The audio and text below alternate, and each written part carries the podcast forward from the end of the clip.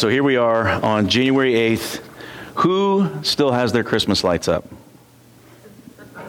These are my people. These are my people, the ones that still have their Christmas lights up.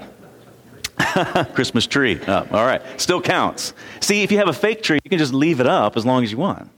As long as it's done by, by Valentine's Day, right? As long as it, okay. well, a few weeks ago, we celebrated the birth of Jesus, and I titled that message, What Child Is This? Right? That little baby that people take out of the attic, right? Every year, and set him up on display before they put him back in there again. Nobody really has a problem with baby Jesus, right? He's not threatening.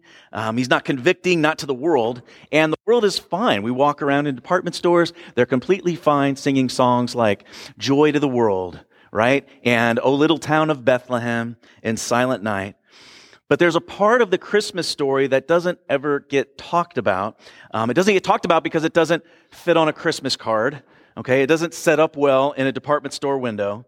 It doesn't really seem to fit the holiday message. Or does it? You know, I've always enjoyed the account of the wise men.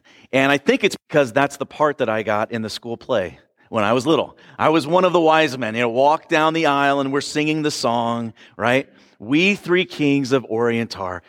Did anybody else think that these kings came from a place called Orientar?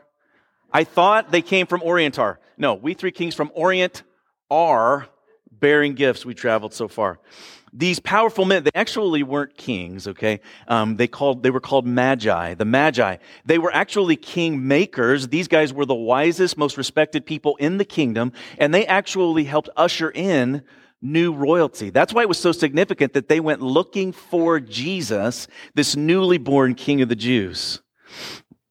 Daniel would have been one of these magi. He was actually in charge of the magi. That's how much he was respected. That's where God placed him when he was in Babylon. And that we're told that in their search for Jesus that they came to King Herod, right? And they asked King Herod, "Where is the one, where's the baby that's been born king of the Jews?" Now, this was a big problem for an aging Herod, okay, who was an extremely volatile man. See, Herod wasn't a real Jew. Okay, he was an Idumean, is what the Bible tells us. Now, an Idumean is a descendant of Esau. So remember Jacob and Esau? Jacob, the Jewish people are descendants of Jacob. And the Idumeans were descendants of Esau. They did not get along, if you remember that. And so he had been appointed to that position as king by Rome, and the Jewish people hated him. They didn't like him because he wasn't Jewish. He shouldn't have been sitting on the throne, and Rome appointed him there. And so over time, he had become a really paranoid madman with an inferiority complex. That's a really bad combination. Paranoid, madman, inferiority complex. Um, he had several of his ten wives killed, several of his sons put to death because he was afraid that they were plotting against him to kill him or to overthrow him. And so when this question came from the Magi, this triggered a terrible response. But first he tried to be cunning. First, he tried this. He said, Listen, when you guys find him, why don't you come back and tell me so I can go worship him too? But God warned the wise men in a dream not to go back to Herod. And so when he figured out that they weren't coming back, he ordered his soldiers to go into Bethlehem and the surrounding areas and kill all of the, the male children two years and younger. It was the furthest thing from a silent night. And this event actually was prophesied by Jeremiah. And Matthew actually uses it in his gospel. Jeremiah 31 15 says, Thus saith the Lord, a voice is heard in Ramah, lamentation and bitter weeping. Rachel is weeping for her children. She refuses to be comforted for her children because they are no more. And Rachel, of course, was the wife of Jacob who fathered the 12 tribes of Israel. Rachel is sometimes called the mother of Israel. But Matthew makes sure to point out that while the angels were singing joy to the world and peace on earth, that not too long after that, there would be weeping and there would be suffering because of this child. And so when we ask the question, what child is this? We have to embrace both sides of that truth that yes, he came as our savior and he came to forgive sins, but wherever this child went, there was suffering and there was sacrifice there's going to be persecution. The arrival of the Messiah brought persecution to the children and the families of Bethlehem. And that's the reality that Jesus is trying to prepare his followers for. Last week, he was encouraging them. He's sending them out and he's encouraging them on what to say, right? Where to go and who to stay with. And this week, he's telling them um, that they're going to have obstacles. They're going to have some oppression along the way. So today we're going to read Matthew 10, and I, I had the best of intentions, guys. I did.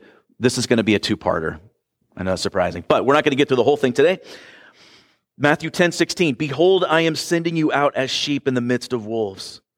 So be wise as serpents and innocent as doves. Beware of men, for they will deliver you over to courts and flog you in their synagogues. And you will be dragged before governors and kings for my sake, to bear witness before them and the Gentiles. And when they deliver you over, do not be anxious how are you to speak and what you're to say, for what you're to say will be given to you in that hour. For it is not you who speak, but the Spirit of your Father speaking through you. Brother will deliver brother over to death, and father his child, and children will rise against their parents and have them put to death. And you will be hated by all for my name's sake. But the one who endures to the end will be saved. So, to understand this passage correctly, we need to know that Jesus is speaking prophetically. Uh, what some biblical scholars might tell, well, might call a telescopic prophecy. And they say this because he is addressing things that are happening currently for their mission that they're about to go on, and then things that they're going to face later on after Jesus is gone, and then all the way down through church history going through the tribulation. And we see these types of prophecies throughout the Old Testament. The one that I just mentioned from Jeremiah, where he's talking about uh, mothers weeping for their children as their baby boys, as their young men were being carried off to Babylon and the mothers are weeping because their sons are gone. And then the weeping that took place in Bethlehem after Jesus had left. And the prophet Micah, the prophet Micah told us where he was going to be born, but then a little while later, he tells us about his return. So these are like telescoping prophecies. That's what Jesus is doing here. We know that he's speaking prophetically because some of the things that he's talking about didn't even come to pass until after Pentecost. So Jesus says, Behold, I am sending you out as sheep in the midst of wolves. Well, last week we talked about evangelism and we talked about discipleship. And now this week Jesus is talking about the cost of that discipleship. When our small group went through the 23rd Psalm, uh, we learned just about everything we wanted to know about sheep, right? And Jesus refers to us as sheep over and over again. He refers to himself as the good shepherd. And so if he's going to call us sheep and he's going to call himself the good shepherd, it's good to know something about them, right? Sheep are not bright animals, okay? They are some of the dumbest, most vulnerable domestic animals that there are. They're very easily panicked, and so they tend to stampede, harming others in the process. Uh, pregnant ewes will actually drop their, their young, their unborn young, because they are so panicked. They're so fearful of things that happen. They get into poisonous weeds. They start eating all kinds of junk, all kinds of things that are bad for them. Uh, the shepherd is constantly having to check them for parasites because flies were drawn to them. Um, they had to check them for cuts and abrasions because they would fall over. Uh, sheep actually fall over on their back and they can't get up again. You want some entertainment? Look up sheep and stupid things that sheep do. Uh, they fall over. They have to be righted. You know what they call a sheep that's been turned over on its back? They call it a cast sheep. The sheep is cast down. David writes, Why so downcast, my soul? Why are you wallowing on the ground? Get up and praise the Lord. But they fight against each other. They have no natural defenses. The only thing that they can do is run away from danger, and they don't even do that very well. They're very vulnerable animals. Vulnerable to predators, and the most vulnerable, the most dangerous predators in that area in most parts of the world are wolves. The shepherd had a huge task just keeping his sheep alive, much less healthy and content. And that's why it's so beautiful when David, King David writes the 23rd Psalm and he sits there writing about the shepherd from, he had been a shepherd, but he writes from the perspective of a sheep saying, I can be perfectly content. I can be perfectly at peace because of who my shepherd is. He can handle anything. And the disciples knew about the nature of sheep and they knew about the nature of wolves. And Jesus is telling them, I'm going to empower you to teach and to serve and to heal, but that doesn't necessarily mean that you're going to be unharmed by the wolves or that you're not going to suffer at the hands of men. You might have heard somebody say before, the safest place to be is in the center of God's will. That's not true. It's just not true. The best place to be is in the center of God's will, but that doesn't mean that it's not going to be dangerous. We can be at perfect peace in the midst of danger, in the midst of trials and suffering, because of who our shepherd is. And our shepherd has a mission for you and for me. He has a mission for us. And we're going to be here until we accomplish it. We just hope that it's for his purposes for good, right? We want to serve like a Peter. We don't want to serve like a Judas, right? He has a purpose for us here. And while we're extremely vulnerable, we're invincible until we've accomplished the purpose that he has for us. And there is a tension that we live in between our weakness and his strength, right? Between hateful persecution and joyful submission. The power of the flesh versus the power of the Holy Spirit inside of us. And the cost of discipleship is to put our complete faith, our complete trust in the Good Shepherd, leaving all of our will behind. You know, God taught, Jesus taught us to pray, right? Your kingdom come, your will be done. But too often we make prayers to the Lord, praying for our will to be done Lord, my will be done, my kingdom come.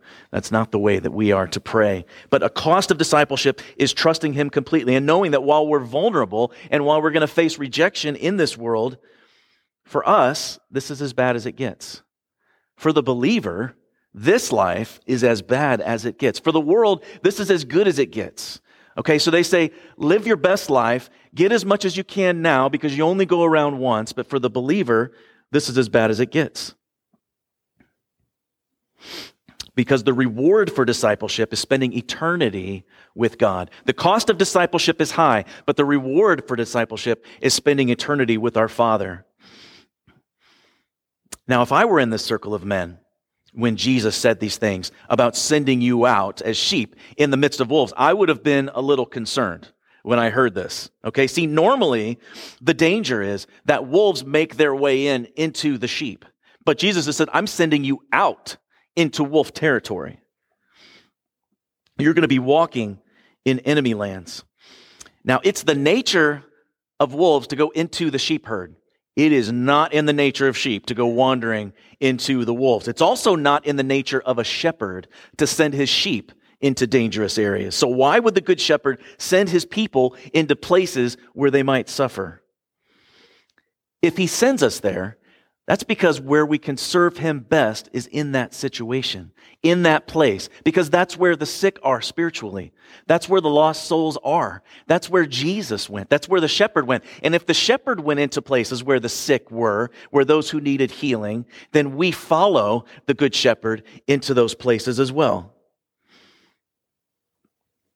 We don't hear much preaching today about uh, repenting from sin or confessing the Lord the lordship of Christ over our lives and needing to count the cost of salvation or of coming to Him humbly, devoid of our own will, of our pride, of our self trust.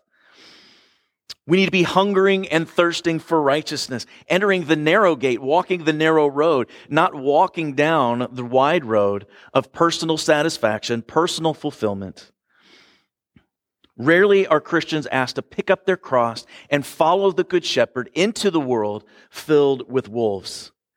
The popular appeal, right, is for ease and for comfort and the pursuit of riches, ambition.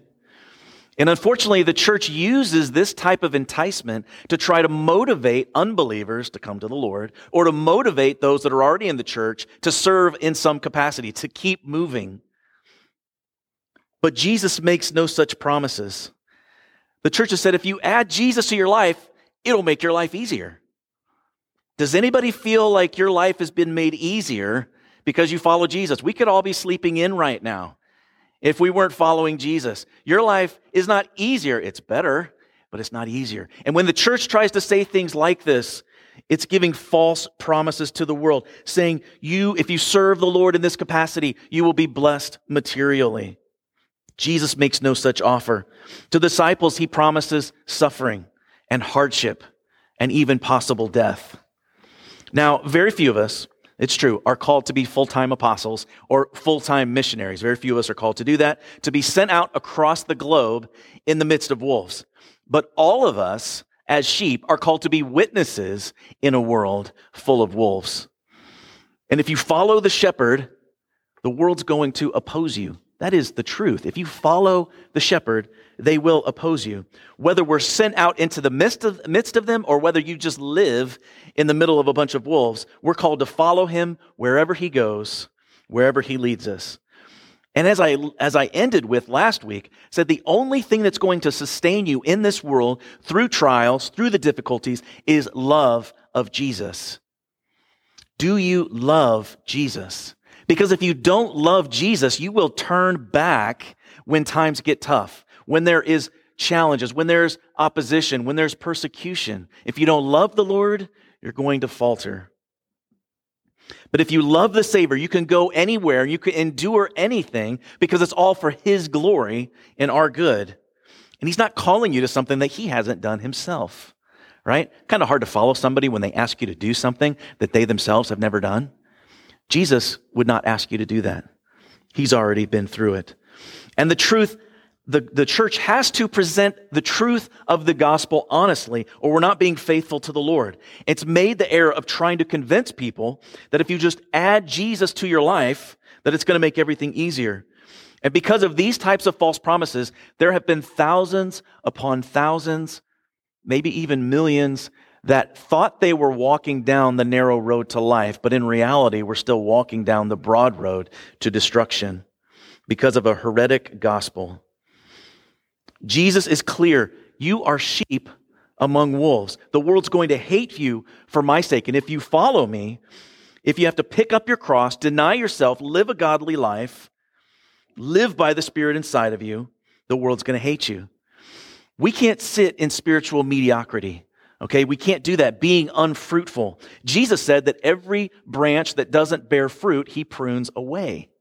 We don't want to be unfruitful vines. Some Christians become spiritual mediocre because they misinterpret God's favor on their life as his approval, right? If we are blessed materially, a lot of people take that as his approval of my life. Um, that's what the world preaches. That's what the Jewish people thought. They thought, well, I am successful. I am wealthy. God must be approving of my life. If you remember Job, as he is suffering and his friends show up and they're like, listen, Job, you must have some kind of sin in your life. God must be punishing you for something because he doesn't punish people who don't have sin in their life. Righteous people don't get punished. They don't suffer. We know that's not the case. Other people are spiritually unfruitful because they're bitter. And they've become bitter because they said, Look, I've done it. I have sacrificed. I have lived for the Lord, and it hasn't paid off materially. What do you mean it hasn't paid off? We're not living for this life, right? That's not the payoff. Jesus is the payoff. Eternal life with Him is the payoff. That is our aim, not this world. This is not our home. God promises forgiveness of our sins a new life now, an eternity with Him where everything will be made right. No more suffering, no more pain. But, Good morning. This is just to let you all know the reminder of Mass will be at 11 o'clock in the chapel. Mass today is in the chapel. You're not going to make it. they haven't done that in a while. That's okay. Right now, we live in a broken world. We live in a broken world. And as long as that's the case, we're going to have trouble, especially when we don't blend in. Sheep don't blend in with wolves very well. If you don't blend in, you're going to be targeted. There was a siege on Rome in 1849, and it wasn't going very well. And one of the generals said to his men, he said, Men, all of our efforts against superior forces have been unavailing. I have nothing to offer you but hunger and thirst and hardship and death. But I call on all who love their country to follow me. That was his appeal. And after the Allied forces were forced to evacuate Dunkirk during World War II, Churchill said to his fellow Englishmen, he said, All I can offer you is blood and sweat and tears. And if those human leaders would not send their people into battle under false pretenses, how much less our Lord and Savior? He's not going to deceive us. He's being brutally honest with the disciples, saying, I am sending you out. It's going to be dangerous. You're going to face opposition and persecution. Okay, let's finish the first sentence. you know what? There were these two women and they were talking about their pastors. And one of them said, Our pastor can talk for an hour on any subject. And the other letter said, That's nothing. Our pastor can talk for two hours on no subject at all. I'm not going to talk for two hours. okay, we're sheep among wolves, but we're also to be as shrewd as serpents, but innocent as doves. Now, I never really understood this statement. Why would he say, be shrewd as serpents, right? Because we always associate serpents with evil, with deceitfulness. Well, in the ancient world, especially, we see this in like uh, things like Egyptian hieroglyphics, that serpents back in that day were symbols of wisdom. They were symbols of being cunning or cautious. And that's the type of characteristic that Christians are supposed to emulate when it comes to spreading the gospel message. We're not to be deceitful, but we should find ways, creative ways, to be able to share the gospel with people. Be cunning when it comes to dealing with the world. Now, sometimes these verses are taken out of, uh, taken out of context, okay? So Jesus is talking about evangelism here. How do we use wisdom with the world when it comes to talking about the kingdom? Well, the world might say something like this try discover the best means for accomplishing the highest goal. Discover the best means to accomplish the highest goal. Now, for those of you who have studied philosophy, I'm not talking about utilitarianism, right? Okay, not, that utilitarianism has to do with finding the most pleasure and decreasing the amount of pain that we experience, okay? That is not what we're talking about, but we're talking about spreading the gospel. From the Christian point of view, what is the highest goal? The highest goal is for somebody to accept Jesus Christ as their Savior. So, what is the best means to do that? It depends, right? Paul writes this. I love it. He writes this in 1 Corinthians 9. Though I am free and belong to no one, I have made myself a slave to everyone to win as many as possible. To the Jews, I became like the Jews to win the Jews. To those under the law, I became like one under the law, though I myself am not under the law, so as to win those under the law. To those not having the law, I became like one not having the law, though I am not free from God's law, but am under Christ's law, so as to win those not having the law. To the weak, I became weak to win the weak. I have become all things to all people that by all possible means I might save some. I do all this for the sake of the gospel that I may share in its blessings. He says, I've become all things to all men. So people are like, isn't that being fake? Is he being fake by becoming all things to all men? No, he's just using the best means to reach the highest goal of winning souls to the Lord. Have you ever seen somebody try to argue a non believer into being a Christian? You might have seen this on Facebook a time or two, right? People rant and rave in the comment section trying to argue with people about becoming a Christian. Doesn't really work very well because they might say something like this. Well, listen, I'm just being authentic. I'm just delivering the truth. All right. But it just comes out as rude. just comes across as abrasive. Jesus says, don't waste your time talking to people who do not want to hear the message of the gospel. Don't waste your time talking to those people. You're just casting your pearls before swine. Give the message to people that want to hear it. Okay, but Paul wrote this in Colossians 4 6. Let your speech always be gracious, seasoned with salt, so that you may know how to answer every person. Okay? We deliver truth, but we do it graciously. We do it in love. We need to use wisdom and we need to be shrewd when it comes to sharing the, mo- the message of the gospel. Here's one of the best uh, examples that I could find of being shrewd as it pertains to pointing people to Jesus, to, to the Lord. Uh, if you remember, the Pharisees came to Jesus once and they were going to try to trap him in his words. And so they came to Jesus they said, Hey, Jesus, should we pay taxes to the Romans or not? They were going to try to trap him in that. Because if he said, no, we shouldn't pay taxes, then they would have turned him over to the Roman authorities and said, this guy's causing insurrection. He said, we shouldn't pay taxes to you. But if he said, yes, we should, he would have lost his followers because they hated the occupation of Rome. And so either way, they felt like they were going to trap him. But Jesus doesn't even answer the question, which I love. He says, give me a Roman coin, because that's what they were all using. And they handed him a coin, and he says, whose face is on this coin? And they said, Well, Caesar's face is on it. And so he very wisely says, Well, give to Caesar the things that are Caesar's, and give to God the things that are God's. He used wisdom, and he was very shrewd and cunning with his answer in pointing people to God. He didn't use it as an opportunity to rail on Rome. He didn't use it as an opportunity to condone wickedness. He directed people to the Lord.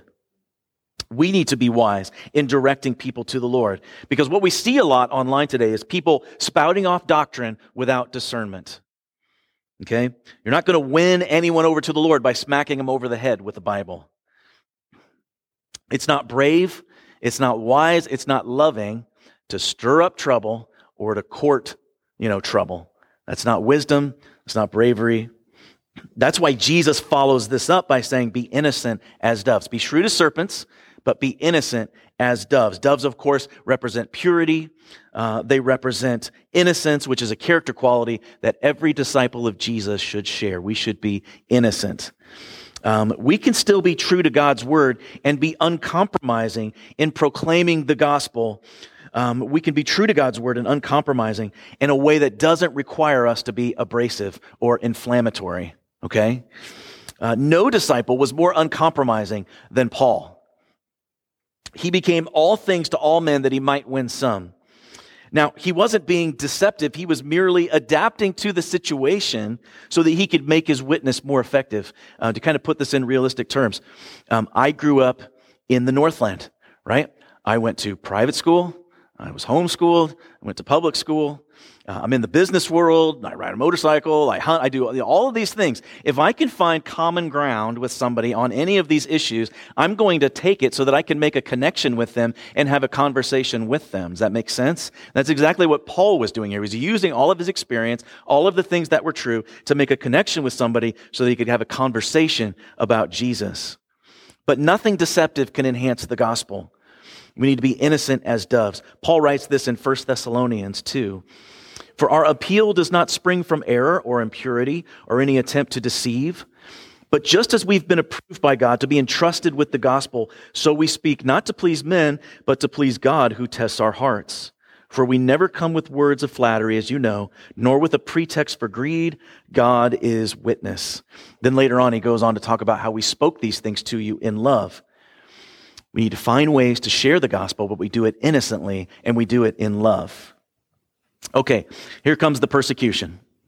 Beware of men, for they will deliver you over to courts and flog you in their synagogues. You will be dragged before governors and kings for my sake to bear witness before them and the Gentiles. So he says, Beware of men. Jesus told you, I am sending you out as sheep in the midst of wolves. And now he defines who the wolves are. Be watchful, be innocent, but don't be naive. Don't be naive because the church have strayed from scriptures. What we see in churches a lot now is we have naive Christians. We have a bunch of naive Christians and we don't recognize the wolves because we're not calling sin sin. Right? When we put a good face on evil, we try to put a good face on sin, we try to, when we condone it, okay, and even when we don't say anything against it, that's a form of self-deception. If you're truly living out your faith, speaking the truth, it's going to offend some people. That's just the truth of the gospel. If you live it out and you speak it out, it's going to offend people. Not because you're abrasive or rude, but because the gospel is offensive to those who are perishing. It saves the lives of those who are open to it, but it's offensive to those who are perishing. And those people are going to react eventually, one way or the other. And we should love our enemies, and we're not going to return evil for evil we're going to be innocent, but we don't deny that we are living in the midst of wolves. We're not to be naive. In the Sermon on the Mount, Jesus had told them that those who are persecuted for his name will be blessed. And now here comes the promise that if we live that way, it's going to happen. Because up to this point, they hadn't seen much opposition, if any, at all.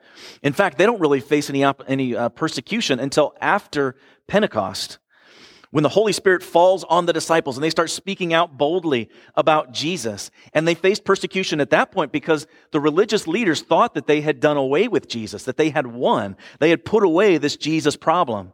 And then here come the disciples and they're speaking boldly in his name. And that's why I believe that as we get closer to his return, it's going to get very, very difficult for the church in America because they've driven Jesus out of the public square and they're trying to eliminate him from every, every area of the secular life. They think they're winning by driving him out. And the more vocal the church gets, there's going to be more backlash. Just wait and see. Now, it's interesting this week, you guys might have seen um, on Monday night, right? The Buffalo Bills player that collapsed on the field.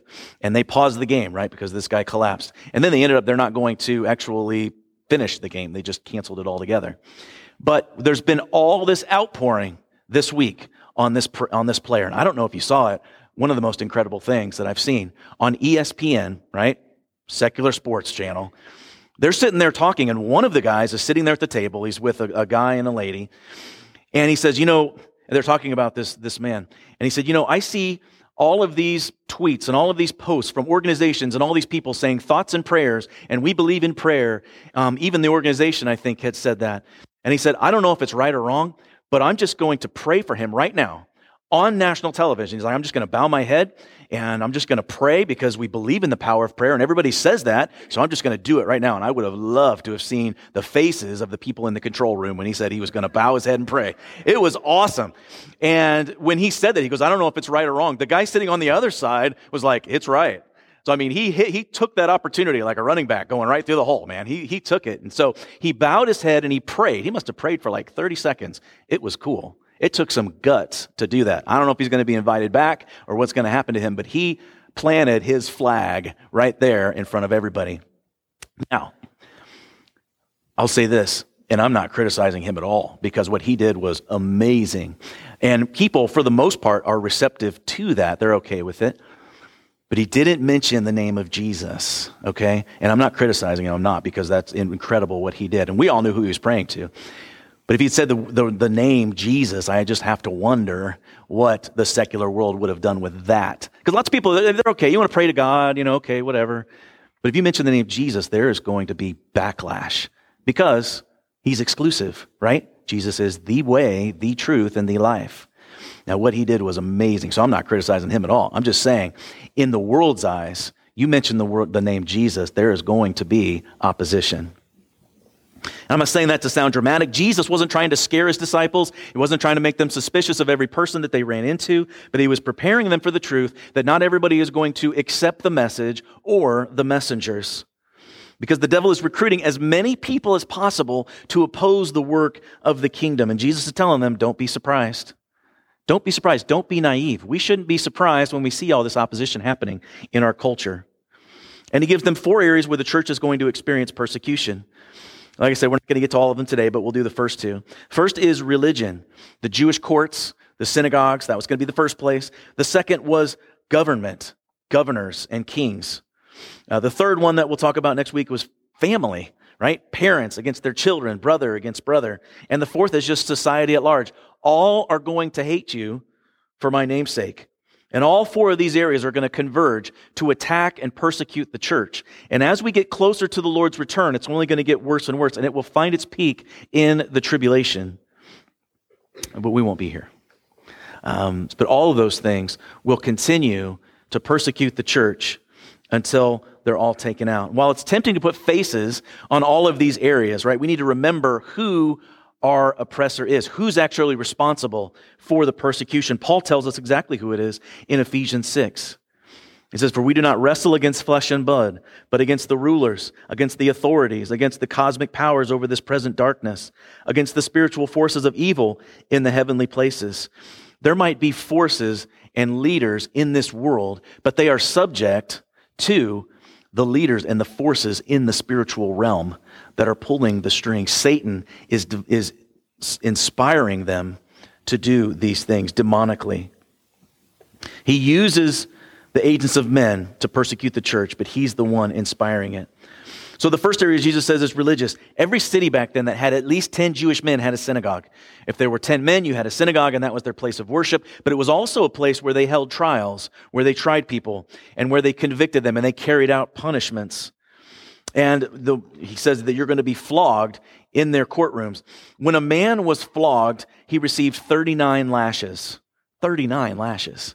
Um, this is different from the Roman scourging that took place. Um, the Romans used that scourge, that cat of nine tails that had, you know, the leather, the woven leather straps that had glass and metal, right, and bone woven into those straps that would just tear open the flesh, what they used on Jesus. This is different than that.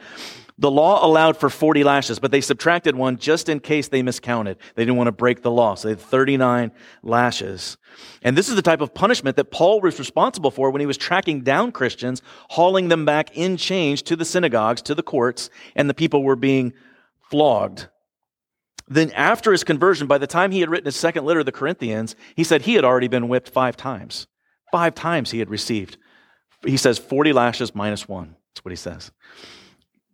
It might sound strange to think that the church is going to be persecuted by religion, but this has always been the case. Okay, the Jewish relig- religious leaders were the ones that persecuted the early church until the destruction of the temple in 70 AD. Once the temple was destroyed by the Romans, once the priests were disbanded, once the sacrifices ceased, um, all persecution of the church from the Jewish leadership went away. But then Rome turned on them. And one of the reasons why Rome turned on them was because after their conversions, they stopped worshiping idols. They stopped making sacrifices. So they stopped purchasing these idols. They stopped purchasing the sacrifices. And this was impacting their economy, the revenue to the empire. Millions of Christians were killed by 10 Roman emperors.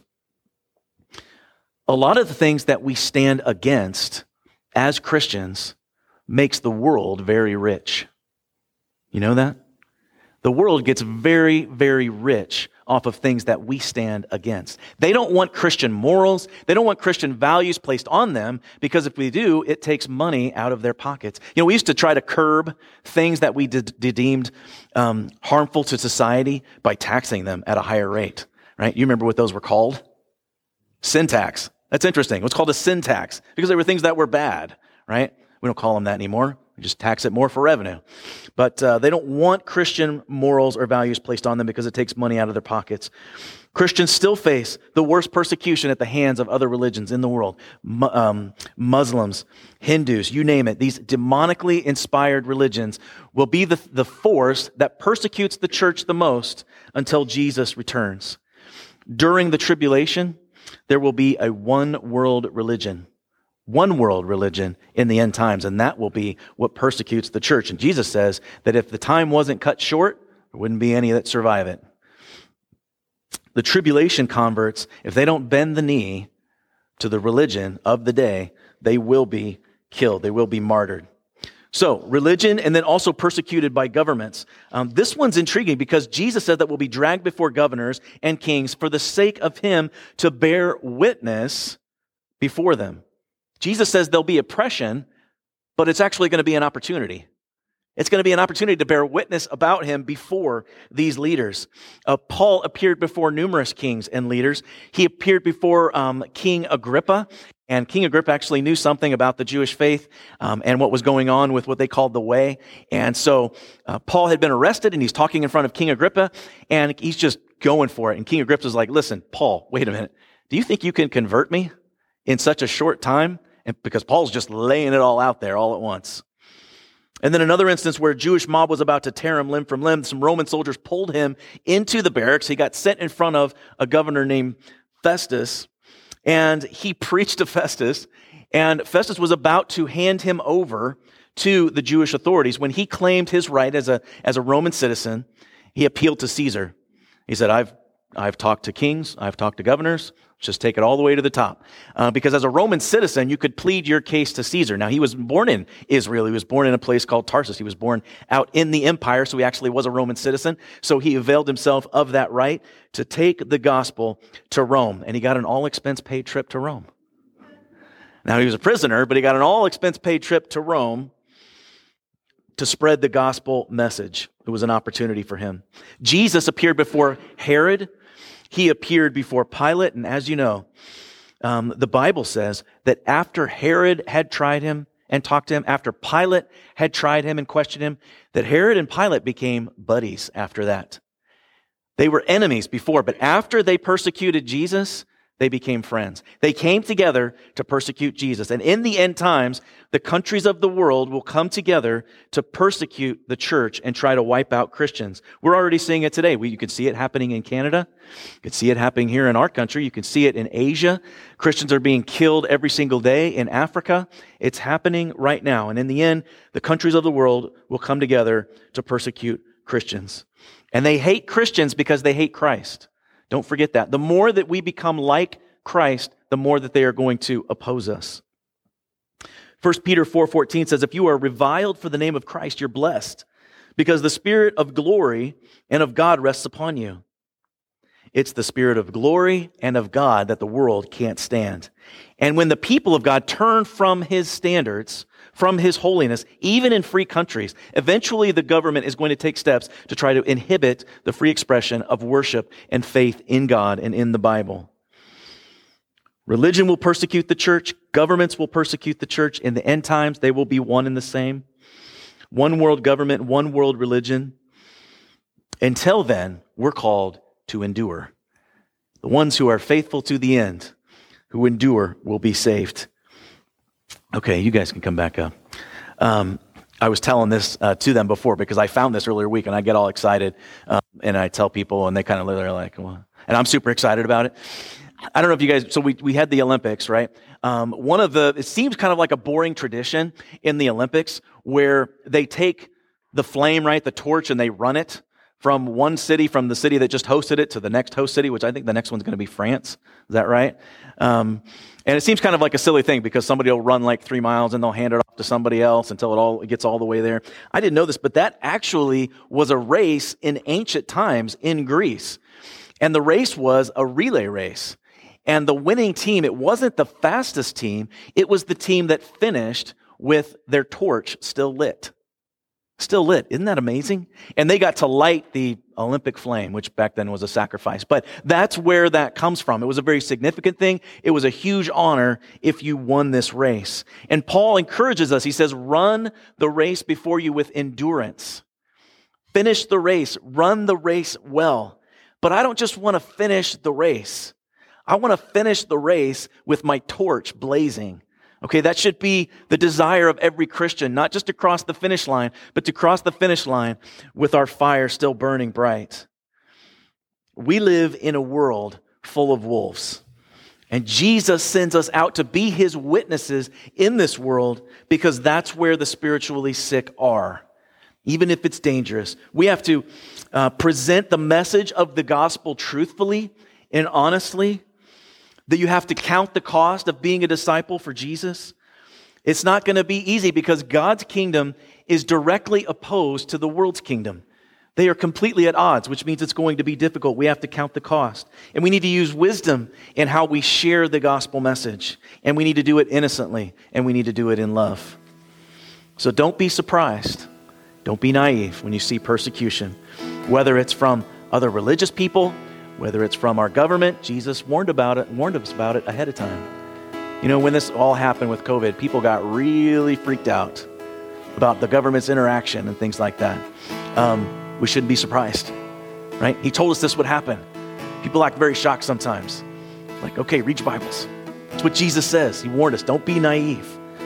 We follow the shepherd wherever he goes, and we keep our torches burning bright to be fruitful vines, not spiritually mediocre, but those who are living for. You know, Alicia said this earlier. Week. She said, "You know what? There's no such thing as radical Christianity. There isn't. There's just Christianity. It's supposed to be radical because it goes against the ways of the world. Right? I'm gonna come up and preach it. One day I'm gonna let her come up here, and you guys are in for it, man, because she can preach. She can outpreach me. It'll be good. All right. Next week, we will fit. This is a heavy topic persecution. Um, we don't like to think about persecution. We live in a free country. It's not something that we have to face very often. Um, we have very, fairly thin skin um, as Americans um, and as Christians. And it's my job as the shepherd to warn the sheep, right? Because if you just, all you do is feed the sheep, right? And you don't warn the sheep, then all you're doing is just fattening them up for slaughter. Okay, so feed the sheep, but I also warn the sheep. Okay, we're vulnerable, but we follow the shepherd. We follow him wherever he goes, and we trust him because it's for his glory and for our good. Amen.